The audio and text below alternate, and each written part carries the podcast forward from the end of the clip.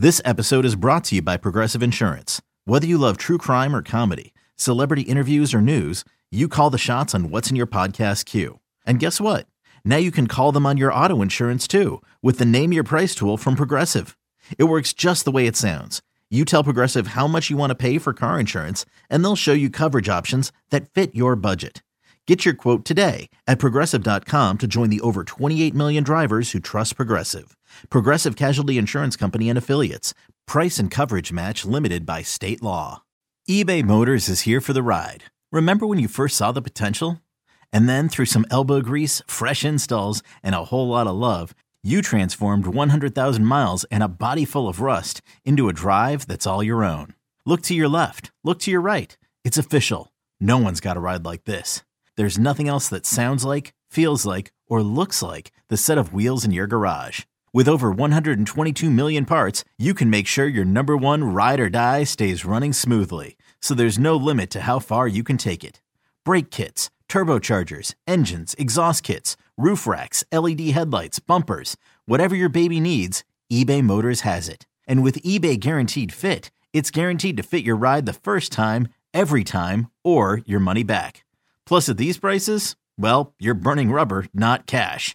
Keep your ride or die alive at ebaymotors.com. Eligible items only. Exclusions apply.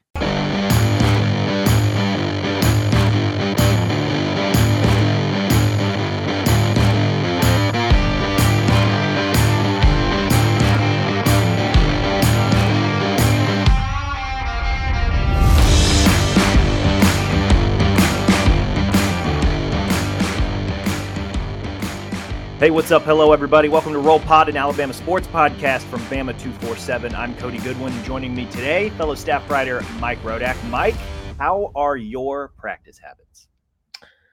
I, I try to practice hard. You know, I, I don't think you can just bring it on game day. You got to bring it throughout the week as well. So that's what we're doing right now, right? It's only Thursday. It's not a game day. The bright lights aren't on us, but we gotta we gotta bring it today we gotta yeah we've got to consistently uh, podcast to a high standard if we want to perform the way that we want to perform when game day arrives right?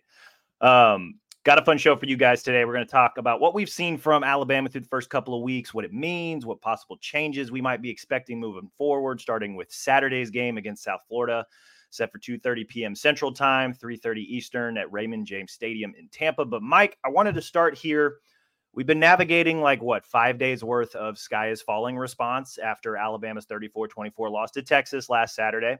Um, not my first time experiencing a reaction like this. I covered Iowa wrestling for a decade, and while on a much smaller scale, their fan base had the same reaction anytime they lost a duel or if one of their star wrestlers lost a big match or whatever the case may be. But you've been covering Alabama for a while now. You've seen some high highs and some low lows, at least by Alabama standards. How does this reaction and the corresponding conversation surrounding last Saturday's loss compare to similar reactions, situations, conversations after past Alabama losses? Well, it feels like we just did it. Um, and that's, I think, the most jarring thing is that I can remember walking out of um, Tiger Stadium in Baton Rouge last November with Alabama having lost, you know, last second play in overtime to LSU. And um, we were kind of saying, you know, the the stories about the dynasty being over are going to be written. And we were kind of saying, well, a couple weeks ago they just lost to Tennessee, um, and now we're talking about a loss to LSU, and now, you know, three games later in terms of Power Five opponents, we're talking about another loss. Uh, so now it's three losses in their their past seven games against good teams, you know, Power Five teams, which is very different than than how things were before. I mean, there there obviously was scattered losses for you know a good portion of of the Nick Saban tenure. Um, you know, the the middle of it, you know, when they're making national championships games every year, and you're you know might lose to Clemson as they did, and they lost to Clemson twice in the national championship. But that's a little bit different um, than taking a loss in in September or taking a loss in October, or you know, a second loss in November. Like this is a different situation and I think you know warrants a little bit different reaction too. So I, don't think you can just group every sky is falling sort of um, response under the same umbrella and say they're all illegitimate. you know, I think there probably was a time when, you know, Alabama loses a game, you know, the Iron Bowl in 2017. They lost that game. It was their first loss of the season. It probably helped them. I mean, they they didn't have to play the SEC championship game and they still got into the playoff and and they still won a national championship that year. So the sky might have been falling after that loss, but at the end of the day that helped them. I don't think there's a similar situation here. I mean, this is this is a much different case where you take a loss in September and you have eight SEC games ahead of you, and you just lost two SEC games last year. Um, so, you know, it, the kind of the the momentum, the this this level of confidence that was there four or five years ago, I don't think is there anymore. That Alabama can go and run the table. Yeah, it's possible. I, I it's think... certainly possible, but like I'm not convinced of it. Yeah, the margin for error was always small, I think, coming into the season. And then you lose in week two, like you mentioned, before you even get to SEC play. That mm-hmm. margin for error is like now non existent, right? Like, I think that's a line that we've all written in some capacity over the last week. Um, you know, especially with SEC play, I know they have a mostly favorable home schedule, but like you still got to play Ole Miss, you still got to play A and M, you still got to play Arkansas. Looks pretty good so far. LSU, Tennessee, you got to go to Auburn.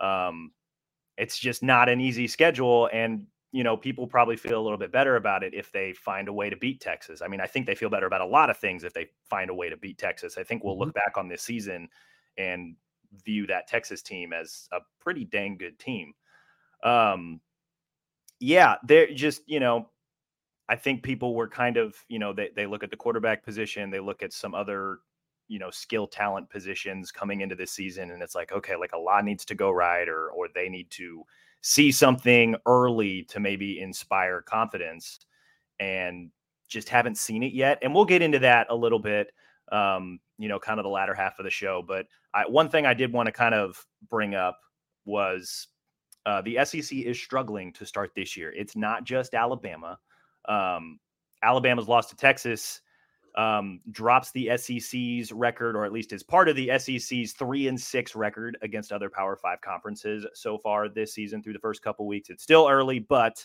the three wins: Tennessee beat Virginia, Mississippi State beat Arizona, and Auburn beat Cal. Um, that three and six mark does not count Ole Miss's win over Tulane in what was at the time a top 25 matchup.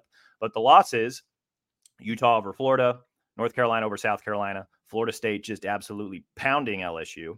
Texas over Bama, Miami over Texas A&M, and then Wake Forest over Vanderbilt. Why is the SEC struggling? I promise I'm going to bring this all the way back around, but I've been thinking about this for the last couple days and been listening to some other shows, and I kind of want to bring a few ideas together. Here's one theory: the talent available in college football is far more spread out across the board than it was, you know, eight years ago. Here's one data point to support that. 247 Sports team talent composite, right? They take all of the three, four, and five stars on a given roster and spits out a number to determine how good your team is compared to others. It's not a perfect science. It doesn't take into account like development overall, but it's generally a pretty good indicator into how good a team is in a given year. Like, for example, the college football playoff era and the team talent composite era, 247 has been tracking this since 2015. So, not every single year the college football playoff, but um, there have been four teams that have made the college football playoff that have been ranked outside the top 20 in the 247 team composite. Um, you know, TCU last year, Cincinnati the year before that, and then a couple of teams at the beginning, you know, 2014, 2015. Um, so, like, otherwise, like, if you're in the top 20, like, generally speaking, of the 247 team talent composite, you are, you're a team that could, in theory, qualify for the college football playoff just based on what we've seen so far. So you look at this year's team talent composite compared to previous years, and it kind of confirms that the talent available in college football is a little bit more spread out, right? So the difference in, you know, number one, Alabama has the number one team talent composite just based on recruits and stars and all that this year. The difference between number one and number five is less than 100 points. Um, the difference between number one and number 10 is about 140 points. The difference between number one and number 15 is about 170 points. The difference between number one and number 25 is about 260 points. 2015, the difference between number one and number five is about 90 points. So, okay, it's about the same. Difference between number one and number 10, 150 points. So, there's a little bit of a bigger gap. Difference between number one and number 15 is about 200 points. So, a little bit more of a gap. Difference between number one and number 25 is closer to, it's about 290. So, there's a lot more talent on a lot more teams. And you can kind of see that from a maybe general perspective. If you look at the Pac 12, for example, who has come out guns blazing this season, there's a lot of quarterback talent in that league, right? Compared to maybe the SEC. I know that there's some good quarterbacks, there's some unknown quarterbacks. Um, but generally speaking, you look at the Pac 12, they've got a lot of talent on guys who are throwing the ball. So if there's more talent on more teams, what's the major difference? Here's the tie in back to Alabama coaching, right? Like in theory, coaches are going to be able to maximize the talent that they have. That's how they're able to, you know, rise up from group of five to power five programs, um, from coordinators to head coaching positions.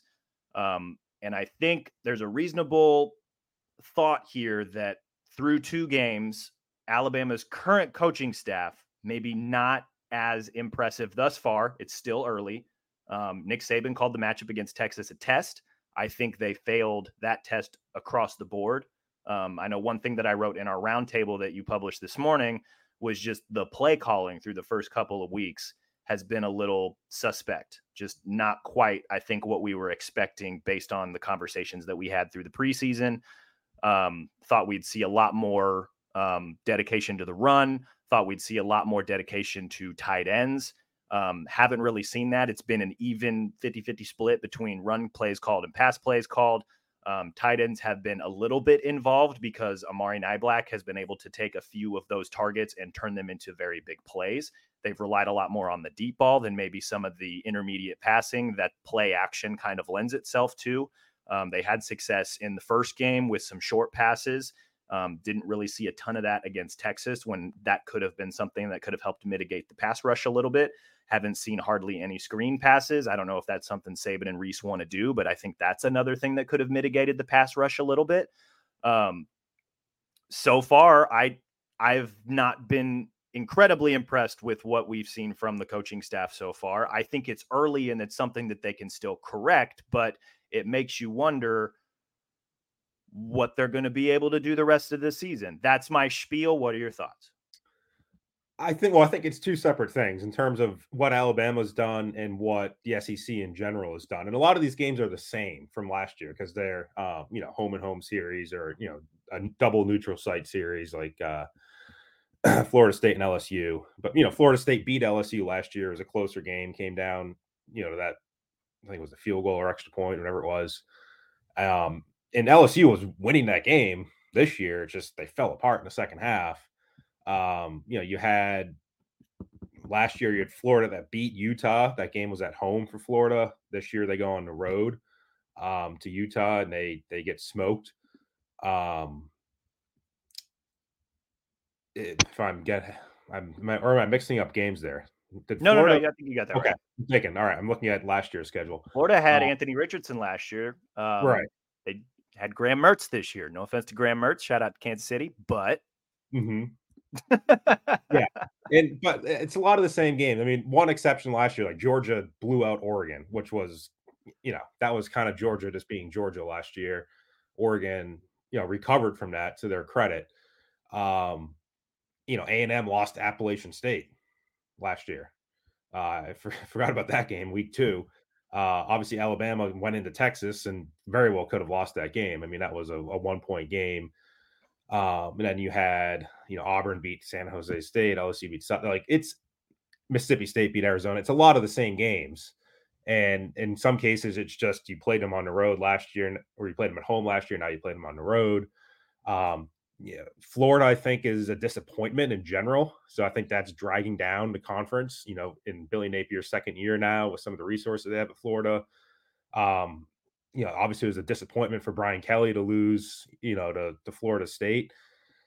Uh, but A and M has kind of been A and M. They've been struggling um, to get it going under Jimbo. So I mean, it just depends. I think it's it's program to program. I don't know if there's necessarily a, a sweeping generalization that can be made. Um, but yeah, I do think there is a dispersion of talent, probably different than what Nick Saban envisioned with the transfer portal. Because I remember when it first started, not the portal, but when the you know the loosening of the rules started two years ago, he essentially said Alabama doesn't lose, we don't lose our best players through the portal, which is true, but they've lost good players and they've lost that second tier of guys that you know would become starters a year later and instead become starters immediately somewhere else and he's talked about that and that's hurt their roster a little bit.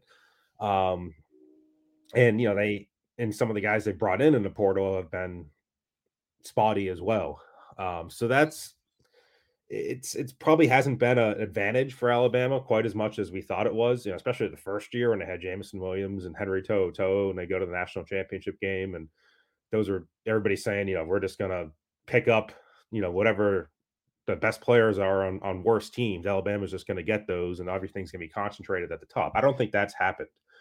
Um, but you still have really good SEC teams. I think you put Georgia and you play Florida State or you play Utah or you play, you know, Arizona or any of these non-conference games that the SEC is playing this year, and I think Georgia would have won.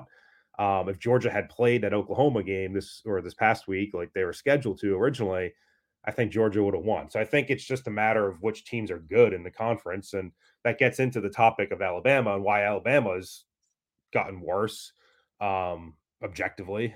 And I think that, you know, plays into them losing to Texas and that record being dragged down. And, uh, you know, I think all the things you mentioned about Alabama in terms of the coaching staff and the portal and all those are, are true.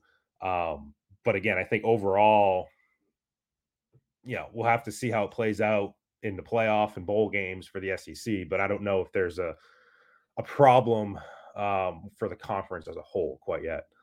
Yeah, no, and I just I'm you know you notice that you know Alabama losing Texas again. I think we're going to look back in hindsight, and that's that's going to be a really really good team if that version of Texas shows up. Um, you know, the rest of the season, I don't know that they lose a Big Twelve game, um, which means they're probably in the playoff, right? And so and just to butt in there, I think that is something that's changed in the sense that like even hear players say Texas is a good team, like they have good players, like they beat us. For a long time at Alabama, there was never a better team than Alabama. So there might have been good teams elsewhere, but Alabama was always better and they had better players and they were the best. So to hear things like that, and you know, the same thing with the Georgia games, you know, the Georgia loss, well, now you have Georgia, that's a better team. Now potentially Texas is a better team. If they played Florida State tomorrow, would Florida State beat Alabama? Maybe yes. And then you're saying, oh, well, Florida State's a good team. And then all of a sudden there's a good team, good team, good team, good team. Then you have Alabama. And that's different. That's that's markedly different than where things were. Um, and a sign to me that that things have changed. Doesn't mean that they're Alabama's a bad team, but to have kind of looking up at this stack of good, better, talented teams above you, that's that's different. Yeah, and I don't even know that like it's Alabama looking up at this other, you know, group of teams. It's just like the room that they're in with other good teams has gotten a little bit more crowded, right? Like mm-hmm. that's you know, I think you can play Alabama, Texas 10 times and it probably goes five, five, six, four somewhere, right? Like just I think you can chalk up Texas winning that game. And Talty and I talked about this on the reaction pod. Um, you know, Texas, one, Sark called a really great game plan. And two, you look at the premier positions quarterback, pass rush, receivers. Texas had the decisive advantage in all three of that. Now, if you could go up and down the roster like linebacker, like Deontae Lawson, Jalen Ford, like probably a push, right? Um, you know, offensive line probably give the edge to Texas, but at the same time, like Sark was calling a lot of plays that really kind of mitigated what Alabama wanted to do pass rush wise. Um, you know, secondary, I you know, I'd, I'd like to give the edge to Alabama just because of their history and what Saban does with those guys and just the talent there. Um, you know, and that's you know, we can go all day about that. I all the way down to special teams. Um, but that's kind of where you know I get back to okay, like in that one game because they don't play ten times. In that one game, um, I felt like Sark did a better job um, calling plays than maybe Alabama and Tommy Rees did specifically. And, and we'll, you know, touch on that about what we've seen from Alabama's offense so far. But um, it does make me wonder, like, okay, like, and, and Saban talked about this last night. We're recording on Thursday morning. We talked to Saban on Wednesday, you know, um, trying to figure out that offensive identity. They're going to keep working. They're going to keep searching. He's had years in the past where they've you know, had to kind of figure some things out early in the year, even into the middle portion of the year before they, they finally figured out, okay, this is what we're good at. Let's just spam that until, you know, somebody stops it. Um, you know, I think maybe, you know, they're way smarter at football than I am, but I just, you know, I look at the personnel that they have, I see what could potentially work. And just the fact that we haven't seen that yet is just a little confusing, right? You've got a bunch of quarterbacks that are mobile. You've got a decent collection of skill guys. You have a big offensive line. Like, find a way to make it work, right? Like, that's why you get paid millions of dollars to coach D1 football at Alabama. And just the fact that they haven't gotten it done yet. I don't know. It's just a, it's a little confusing.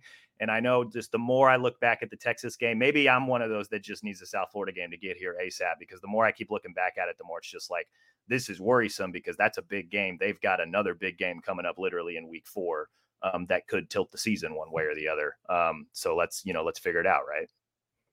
Yeah. I mean, the sample size is still small. You know, we're talking about two games, 100 plays or whatever on offense, you know, 120. Um, like, yeah, again, you can look at it left, right, up, down for weeks, but and you know, the South Florida game might be the same thing. It's like we're just going to see more probably what we saw against Middle Tennessee State. You know, how much does that change anybody's opinion of the offensive line or Milroe or the running game or Rees or any of that? I don't know. I would personally be frustrated if we saw the exact same thing.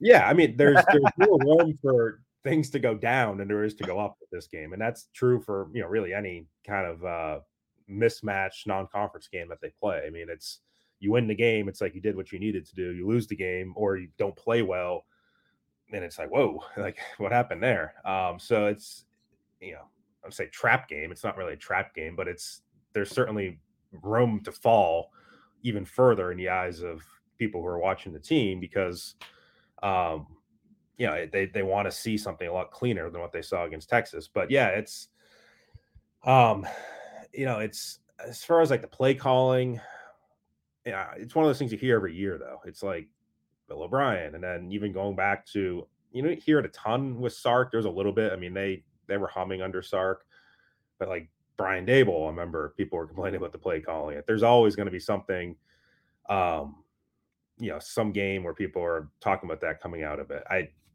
I, I think there's certainly a better play caller on the other side of the field with Texas, um, but we've heard a lot of good things about Tommy Rees. Nick Saban's talked about him really favorably, um, you know, since the spring and, and through the fall. So we'll have to see it on the field. But it's again, it's just, and it's this is the way of college football with the 14 playoff. This is the last year of it. Things happen quickly. Like if if you're losing a game in September, you really can't lose another game. Um, I mean, with that said, two years ago, I think if Alabama had lost the Iron Bowl, the one where they came back at the end and won in overtime, and then had gone and beaten Georgia the next week in the SEC championship, a lot of the analytics said they would have made the playoff as a two loss team. That would have happened. I get it. But 99% of the time, I think as soon as you lose that second game, it's over. So you can talk about development and it's a long season. We're going to come together. You got to win the Ole Miss game. Man, that's a top 15 team, probably. You got to win Mississippi State, easier. You got to win Arkansas, easier. Got to go to A and M. That's still a, a tricky game. Like there's there's a lot of opportunities on the schedule to trip up, and that's again why I would be relatively concerned right now with with what we've seen. Yeah, hundred percent. Um, you know, and then just to kind of tie a bow on you know the kind of greater look here of you know what this means. I mean, we mentioned Texas if that version of Texas that showed up against Alabama shows up against the rest of the year, I'm not sure they're losing a Big 12 game. So, you know, lightly pencil in an undefeated team. We'll see. There's landmines. Um, Florida State has looked really, really good coming out of the ACC. So lightly pencil them in, right? Um, you know, we'll kind of see what happens with the Big Ten. I'm kind of curious to see how Ohio State, Penn State, Michigan sort themselves out. Um, the Pac 12, same idea. Like, is that a league that could potentially cannibalize itself out of the playoff?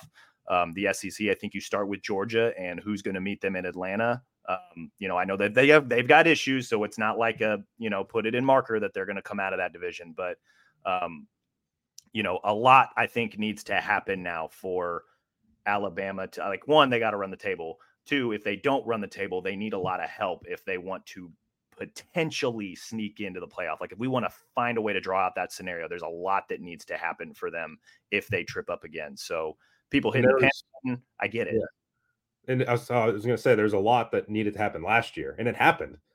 And like that TCU loss to Kansas State in the um in the Big 12 championship game was like maybe they have a shot. And Alabama sitting home with two losses, and you're saying, and Saban's on TV saying, you know, we lost two games in the last play on the road, and that was as close as I think you can possibly get to being a two loss team, having those two losses come the way they did and having all these other dominoes fall your way the last weekend. And they still didn't get in um, because the committee's still going to lean towards a conference championship or a conference champion. There's still probably going to be one in the Pac 12 that has maybe one loss. There might be one in the Big 12. If it's not Texas that has one loss, maybe it will be Texas. And you could have a one loss Ohio State or Michigan, depending on who loses that game between them. And it, it, the math just usually doesn't work out. And then in this case, you talk about a 10 point home loss on your home field. That's that's a little bit different than taking a last second loss on the road. And I think the committee is going to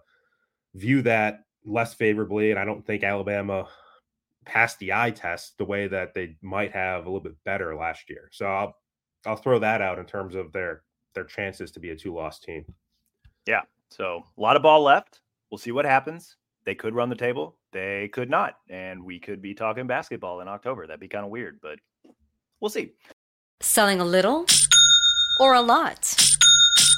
Shopify helps you do your thing, however you cha-ching. Shopify is the global commerce platform that helps you sell at every stage of your business. From the launch your online shop stage to the first real life store stage, all the way to the did we just hit a million orders stage. Shopify is here to help you grow. Whether you're selling scented soap or offering outdoor outfits, Shopify helps you sell everywhere. From their all in one e commerce platform to their in person POS system, wherever and whatever you're selling, Shopify's got you covered. Shopify helps you turn browsers into buyers with the internet's best converting checkout, 15% better on average compared to other leading commerce platforms. And sell more with less effort thanks to Shopify Magic, your AI powered all star. Shopify powers 10% of all e commerce in the US. And Shopify is the global force behind Allbirds, Rothy's, and Brooklinen, and millions of other entrepreneurs of every size across 175 countries. Plus, Shopify's award winning 24 7 help is there to support your success every step of the way. Because businesses that grow, grow with Shopify. Sign up for a $1 per month trial period at shopify.com slash odyssey podcast, all lowercase. Go to shopify.com slash odyssey podcast now to grow your business, no matter what stage you're in. Shopify.com slash odyssey podcast. I'm Sandra, and I'm just the professional your small business was looking for. But you didn't hire me because you didn't use LinkedIn jobs. LinkedIn has professionals you can't find anywhere else, including those who aren't actively looking for a new job but might be open to the perfect role, like me. In a given month, over 70% of LinkedIn users don't visit other leading job sites. So if you're not looking on LinkedIn, you'll miss out on great candidates like Sandra. Start hiring professionals like a professional. Post your free job on LinkedIn.com slash recommend today. Um looking ahead, um, or maybe I guess looking back to look ahead, a little strange slingshot action here. Um, I've talked and written ad nauseum about the play calling, just how confusing it is. What have you seen, or what's maybe your largest takeaway from Alabama's offense through the first two weeks? I mean, if you're going to be a running team, you got to run the ball well. And the fact that they haven't, I think, is the biggest concern that I would have, even greater than the quarterback, to be honest. Because um, I think you can probably, whether it's trying to coach it out of Jalen Milroe or trying to go with a different quarterback, if you want to eliminate the turnovers, I think you can. And those turnovers are certainly the two interceptions are certainly killer for them, resulted in 10 points. That was a problem. Um, but I think you can tighten things up and, and keep the offense kind of in a, a tight little packet enough where the quarterback can avoid those interceptions. But then if you do that, and this is kind of where we expected things to be coming into the year, then you got to be able to run the ball and dominate along the line of scrimmage and beat teams up that way. And they just haven't. I mean, not even in the Middle Tennessee game. I mean, that was alarming, I think, to a lot of people coming out of that game when they're saying, you know, we have these 360 pound linemen that everybody's been talking about, and you have Sunbelt defensive linemen out there. And there was not a level of domination in that game. Um, there weren't the penalties, but you know the running game. Jase McClellan had 39 yards and 10 carries in the first game, and then you go into the Texas game, and you're like, all right, you know, first drive. It seems like they're kind of getting it going again. You know, they have they were great. Yeah, a couple bigger runs, and Milroe has a couple nice runs, and throws the pick, And then second drive, that was it. I mean, their running game was done the rest of the game. I mean, there was just no shot. Um, they're you know, they averaged two yards a carry on their running back carries after the first three. So their final 17 carries, they had 34 yards, which you can't if you're going to be that sort of offense, you can't play that way. You can have 34 yards rushing if you have Bryce Young out there throwing for 350. Like that's fine, but you, you don't have that, and you're not going to have that this year. Um, so that's that's the biggest issue to me. I mean, I, I've been surprised with the ability for the the deep passing game to connect. Uh, that's been better than kind of what I was expecting. I mean, those those big plays, you know, down the left sideline to Bond against Texas, and even you know Milroe finding Malik Benson over the middle on, on third and long, and you know the Niblack um, integration into this offense, I think has been better than than what we expected, and um, that that's not their biggest problem. You know, the deep passing game, I think we expected to be a problem, but it hasn't been. It's the it's the running game. And so maybe there's optimism in the sense that they're better equipped to fix the running game in that you have all this talent along the offensive line and all this size and you have some good talent at running back and you have a coordinator who's used to doing this at Notre Dame and you know maybe they can fix it. Um but that's that's two games in a row. And again, it's it's a small sample size, but it's it's one sixth of the season. Um, and after this game, it's going to be one quarter of the season that's gone. So yeah, things do move quickly, and at some point, you know, teams are going to start having enough film on you too that they're going to adjust and um, you know they're going to know how to play you defensively. Yeah, I so more numbers, not a ton of numbers, but more numbers here. I've got Alabama after adjusting for sacks, 68 rushing attempts for 363 yards this season. That's 5.3 a carry. It's pretty good. 18 of those rushes for 163 yards have come from the quarterbacks. So Jalen Milroe against Texas, 10 rushes for 78 yards. Milroe also had five for 64 against Middle Tennessee. And then Buchner and Simpson combined three times for 21 yards against Middle Tennessee. Um, so that means the running backs 50 rushing attempts for 200 yards. That's four yards a pop. It's not great. It's, it's not bad. I think the issue is that, like, it's been a 50 50 split in plate calls, right? You know, because another thing to, you know, account for when it comes to the quarterbacks is that of those 18 rushes for 163 yards, which is about nine yards a carry, Milroe has rushed 10 of those rushes from Milroe have been on scrambles, like not, you know, drop like traditionally drop back passing situations and he's just had to create something which has turned out fine a couple of times but that kind of goes back to the whole home run or strikeout offense that we saw against Texas um so like the running backs are are gaining yards like I think if you ask Saban like do you want 4 yards of play every time you run the ball I think he'd say yes I think he would want more but I think he would take 4 I I I just along your lines like I like I want to see them just spam the run game right? Like just do that. Commit to that for a drive. Commit to that for a series. Show that you can do it. Instill that confidence in your O line and your running backs that that's something that you can do, and you know lean into it. Like they're good at it. Like they've shown that they're good at it. Statistically speaking, they may not be blowing guys off the ball that they talked about doing in the preseason, but like the numbers show that through two games, like that is a strength. Like commit to that. Make it 60 40 run calls and just wear the dudes down. Like don't rely on trying to do a deep ball. Mix the deep ball in. Like that's something I'd like to see. I like I you know, and as we kind of look ahead to the South Florida game, like this could be a team that maybe this is the game where they spam that 70-30 and just run the ball just to get the guys familiar with how that feels doing it over and over again. Yeah, I mean it's and and they've run you know, if you want to go to the quarterback runs, the design quarterback runs, the option game, that's kind of how they use Milroe when he first got here um, it, as a freshman in 2021. He saw kind of limited time here and there, and it was almost pure option runs. And they've, you know, they tried to grow him beyond that because you, I think they know it. Everybody knows he can't run an option offense and win an SEC championship and you know win a national championship or any of that. So it was imperative that they kind of stepped outside of that box. And I, I still think Nick Saban's very hesitant to kind of get into an offense where you're you're running a lot of design stuff with the quarterback. Um, it's just it, it's tough. Um, and you know, you're obviously asking for injuries and, and, stuff like that. And you know, it's it's not something he's really done really ever since maybe the beginning of Jalen Hurts' tenure. I don't uh, know that that even needs to be the focal point of the offense, but like I think mm-hmm. elements of that could help the quarterback, whether it's, you know, getting them more comfortable. It's going to put the defense in certain binds. Cause do you, I mean, like, you know, let's say they do a read option to the outside. Do you take Milroe or do you take Jase McClellan? Like, you got to make a decision there. And the other guy's ideally going to capitalize as long as they execute, right? I think there are elements of that that they can implement. And there were elements of that that Tommy Rees implemented at Notre Dame when, Ty- I mean, Tyler Buchner only started three games out there, but, you know, that was an element that worked for them in that offense.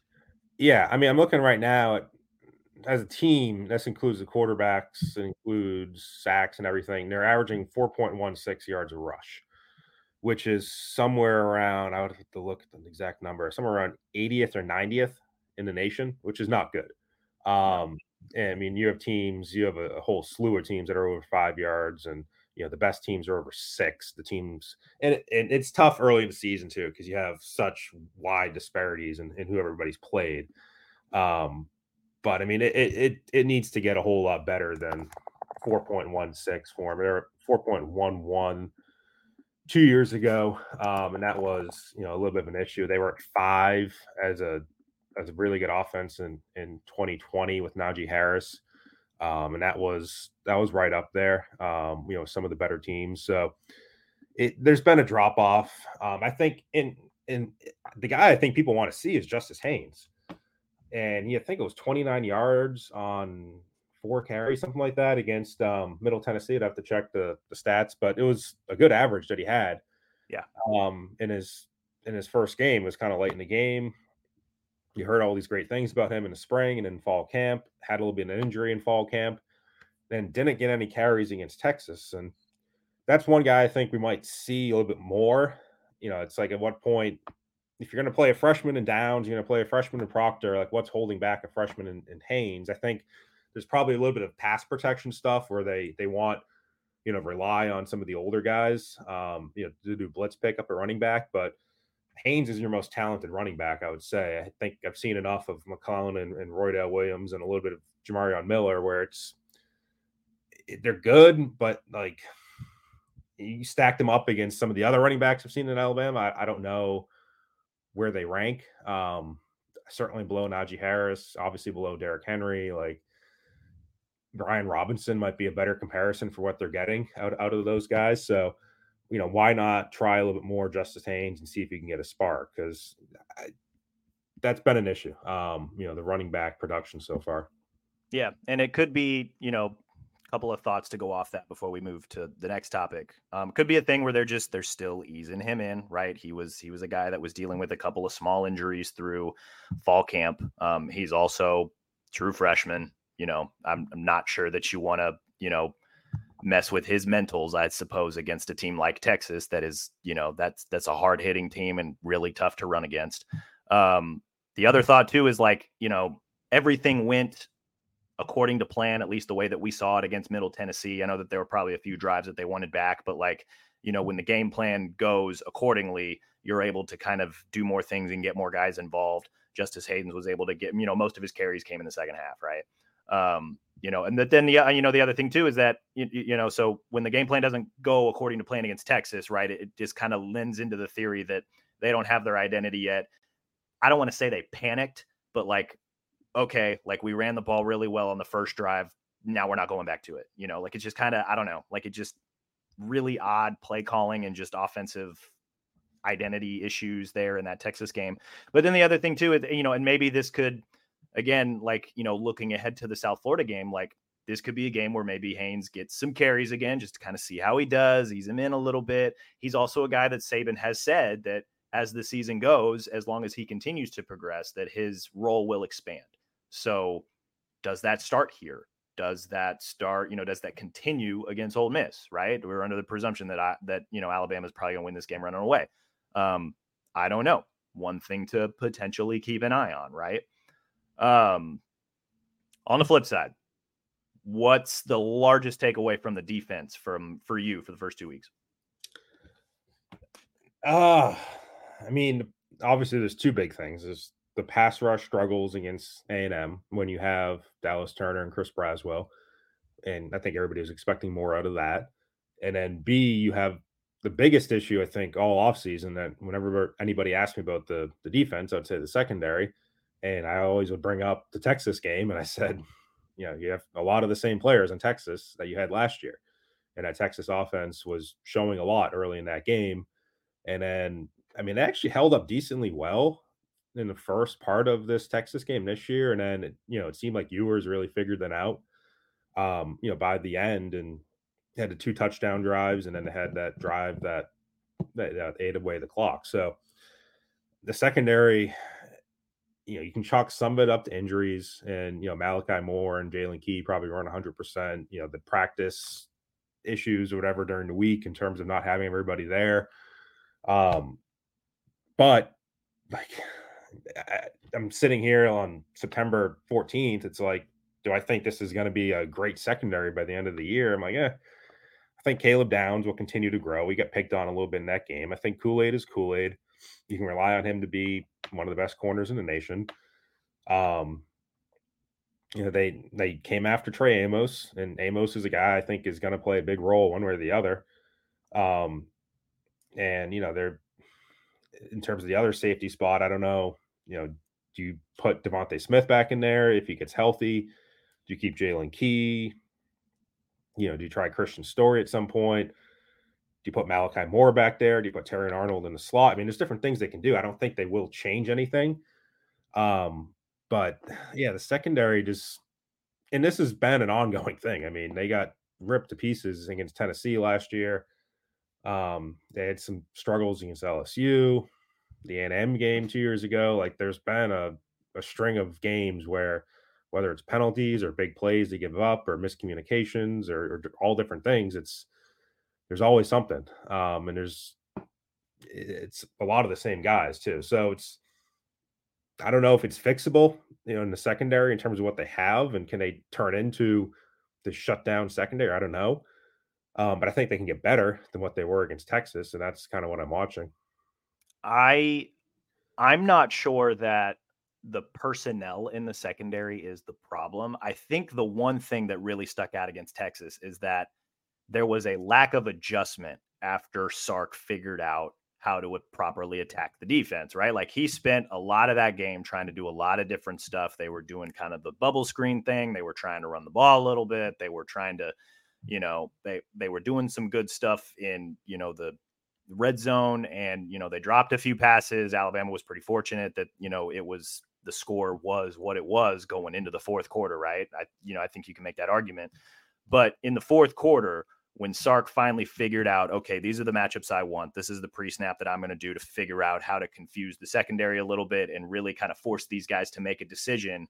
Um, and then that allowed Ewers to then react based on the decision that was made. And the couple of the decisions that were made was, you know, I don't want to put the blame on Caleb Downs, but like a lot of the times, pre snap kind of drew up the matchups that forced Caleb Downs to make a decision. And the decision was either to step down and cover the receiver over the middle or stay back and take away the deep play every time he stepped down.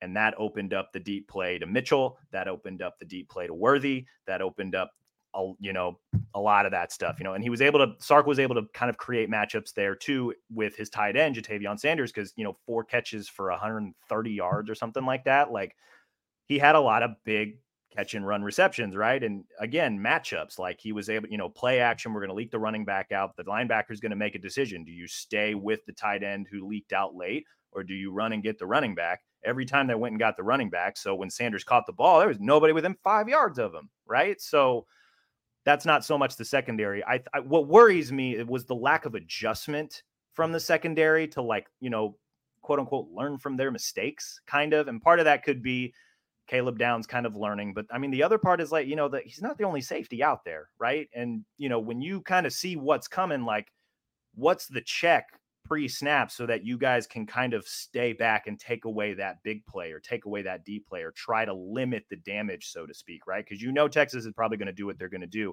The lack of adjustment from the secondary, which was the same thing against Tennessee last year, like Tennessee beat them over and over again with that pre motion snap into a stack alignment and confuse the secondary. And there was just no fix. And so it was kind of the same thing in that fourth quarter when Texas erupted over the course of like six plays for 14 points. and it went from 16-13 Bama to 27-16 Texas, like that was effectively the nail in the coffin. I know the game wasn't over over by then, but like the lack of adjustments from the secondary to me, and that tracks right back up to the head coach Nick Saban, because um, that's his baby. That's what worries me going forward. That's one thing I want to see.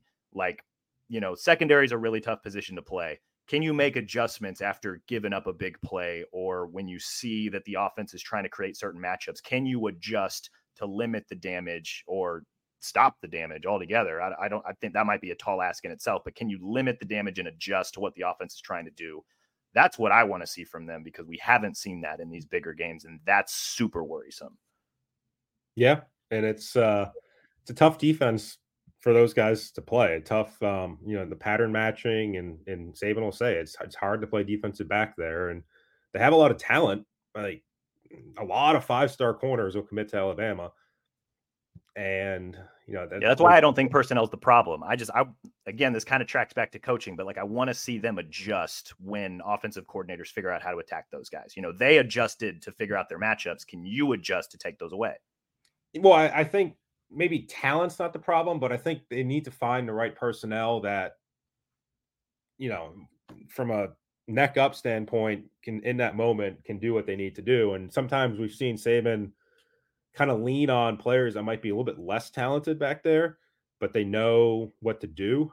Um, and then some of the more talented players who might not know what to do are sitting on the bench. Like that's and sometimes a transfer. There's been a, there's been a lot of turnover at corner, uh, in particular, uh, through the portal, and a lot of talented players have left. Um, and you just you don't really know like when you scout high school players playing a particular system in high school, how that's going to translate to lining them up in Alabama's defense and against SEC offenses, against Sark's offense. Like you don't know until they're here, until they're doing it. So that that's the tricky adjustment, I think, for a lot of guys, and some guys do it really well, some guys don't. Um, and you know, I I don't think you're benching Caleb Downs, but you know, it's it, Saban's made changes in the secondary in the past. You know, a couple years ago, Daniel Wright getting benched for DeMarcco Hellams, and he's kind of moved around Malachi Moore and Brian Branch a little bit. He's moved around corners last year, you know, Terrion Arnold and Eli Ricks and Khyree Jackson, and he's if he if he doesn't see something he likes, he's he's going to make a change. So I, I don't think we're going to see that this game, but from a bigger picture standpoint, it's I, I would leave it on the table. Yeah, um, you mentioned the pass rush. That was kind of my larger takeaway from the defense over the first couple weeks. Just the fact that it's really been non-existent, right? Through two games, 19 pressures, three sacks. Um, they only had seven pressures and no sacks against Texas. I know part of that was Sark drawing up plays to get the ball out of Ewer's hands early um, you know, navigating some play action. They were, you know, double and doubling and chipping Dallas Turner quite a bit. Um, you know, but that's just you got to produce a little bit more of that, especially when the defense is predicated on putting pressure on the opposing quarterback. Like if you cannot do that, that's a problem. So, um, which leads into again, we've kind of hinted at it the South Florida game. Not going to spend too much time on it, but it has all the makings of a get right game. Um, I know one of of the many things that we're going to be paying attention to on Saturday. Mike and I are both going to be down in Tampa. Um, you know, want to see the pass rush kind of get itself together. Want to see the run game get itself together. But obviously, the big story there is the quarterbacks. Um, we are of the belief that if Milroe has not lost the job, he's on fairly thin ice. Um, as kind of the last thing we'll get to today, Mike, how do you see the quarterbacks being used, or how do you feel like that position will be played um, against South Florida on Saturday. Yeah, I, I would be surprised if a firm decision's been made yet on Thursday here. Um, but within the next 24 hours or so, I think it's something that yeah, we might hear coming out some way, one way or the other. Um, and yeah, I, I think at this point, you know, we've had how many months of Jalen Milroe in Alabama? I mean, it's been two and a half years. Like at some point, like you've seen, you don't need to keep seeing Jalen Milroe. You kind of know what you have there. I think the reps and the development, yeah, sure, it can help, but you paid money for Tyler Buchner. Like you went out into the portal and you got him. Um, that's it's free agency. That's how that works. Like you might as well try to get some return on that and at least see what you invested in. Um, and you know, other than the one drive and a live game against Middle Tennessee, we haven't seen any Tyler Buchner yet. So this is a chance to do it. I mean, there's leeway. There's there's slack in this game where if you put Tyler Buchner out there and things don't go well, I don't think you're necessarily in danger of losing to South Florida. You can probably pull that game out somehow. Um, so it's it offers some ability to experiment. And that's not to say like Tyler Buchner is you're just throwing him out there and seeing like, ah, like let's see what we have here. And we don't think he's been very good in practice. I think from everything we've heard and seen, like it seems like Tyler Buchner's gotten better uh, from where he was, you know, the first couple weeks of August when I think he was still kind of behind the eight ball in terms of getting into this system. So, yeah, it, it's it's earned. Like I think the opportunity would be earned. And again, it, whether he starts the game or not, I think we're going to see Tyler Buchner in Tampa. It's just a matter of do you play Milroe a couple series? Do you kind of do a little bit of a switch? Like do you play one and then the other to get some early game reps? Do you start Buchner and not play Milroe? Do you play Ty Simpson at any point? Like I think this is a game where Nick Saban knows the importance of the quarterback position, and you might as well see what you have because after this, outside of the Chattanooga game in November, I mean, you're going to be potentially fighting and scraping and clawing in a lot of these SEC games, and you need to have your best quarterback on the field. Yeah, I think uh, you know, the, I think the argument before the season was that with Jalen Milroe, you just weren't exactly sure what you've seen. Um, you know, you you weren't 100 percent sure what you had in him. I suppose the best way to phrase it. Um, I don't know that after two games, you know, 110 percent what you have or what he ultimately could be, but he cost you a big game, a big game that I feel like Alabama could have won um, without the turnovers and a couple other things. Um, you know, this I this could be the transition game. Like this could be the game where, you know, and I think I wrote in our roundtable that like I think Milroe's probably going to start. I think there's a chance here that Buchner not only plays but gets the vast majority of the snaps, especially if he plays in a way that Saban likes, right? Because he said it on Wednesday night. It, it's a matter of execution. It's a matter of taking care of the ball. It's a matter of just playing good football. And he needs to see what he has in these other guys, um, especially with Ole Miss lingering in Week Four. Like they they they got to get it figured out. And I don't know if they'll figure it out in this game, but they might take another step toward hopefully figuring out at least what they have, if not figuring it out. Yeah, yeah, and it's I don't say it's an easy game, but I mean South Florida's a a pretty bad team the last couple years and one and 11 last season, right. four and 29 over the last three years. Like this is, if Alabama struggles in this game, there are significantly bigger issues. Yeah, there's, there would be some stories written after that. That's for sure. Uh, but I don't think that's going to happen. I think this is still a comfortable win. And, um, yeah, I, I think maybe there's mild interest in the fact that Alex Golesh, who was at Tennessee last year, is running this offense. Uh, but it's a whole lot different doing it without Hendon Hooker and Jalin Hyatt and some of those guys that had last year at Tennessee, to say the Absolutely. least. Absolutely. Um, fun show this morning. I appreciate you tagging along here, Mike. Um, we will, like I said, Mike and I are both going to be in Tampa for this game. Um, so we'll be back. Uh, we could be back Saturday night. We could be back. Um, we could record it Saturday and post it Sunday. We'll kind of play that by ear um, with a 2.30 Central, 3.30 Eastern kick on Saturday. So we'll be back probably to recap that game.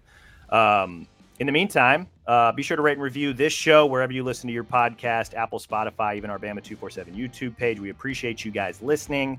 Uh, also, make sure to subscribe to Bama 247 and 247 Sports. Guys, you can get a subscription for a dollar a month to start and then just $10 a month thereafter for the best coverage of your favorite team. Take advantage of that, especially if you're an Alabama fan. Um, but that's all we've got today. We'll catch you guys down in Florida. Mike, thanks so much for joining. And thank you, everybody else, for listening. We will talk again soon.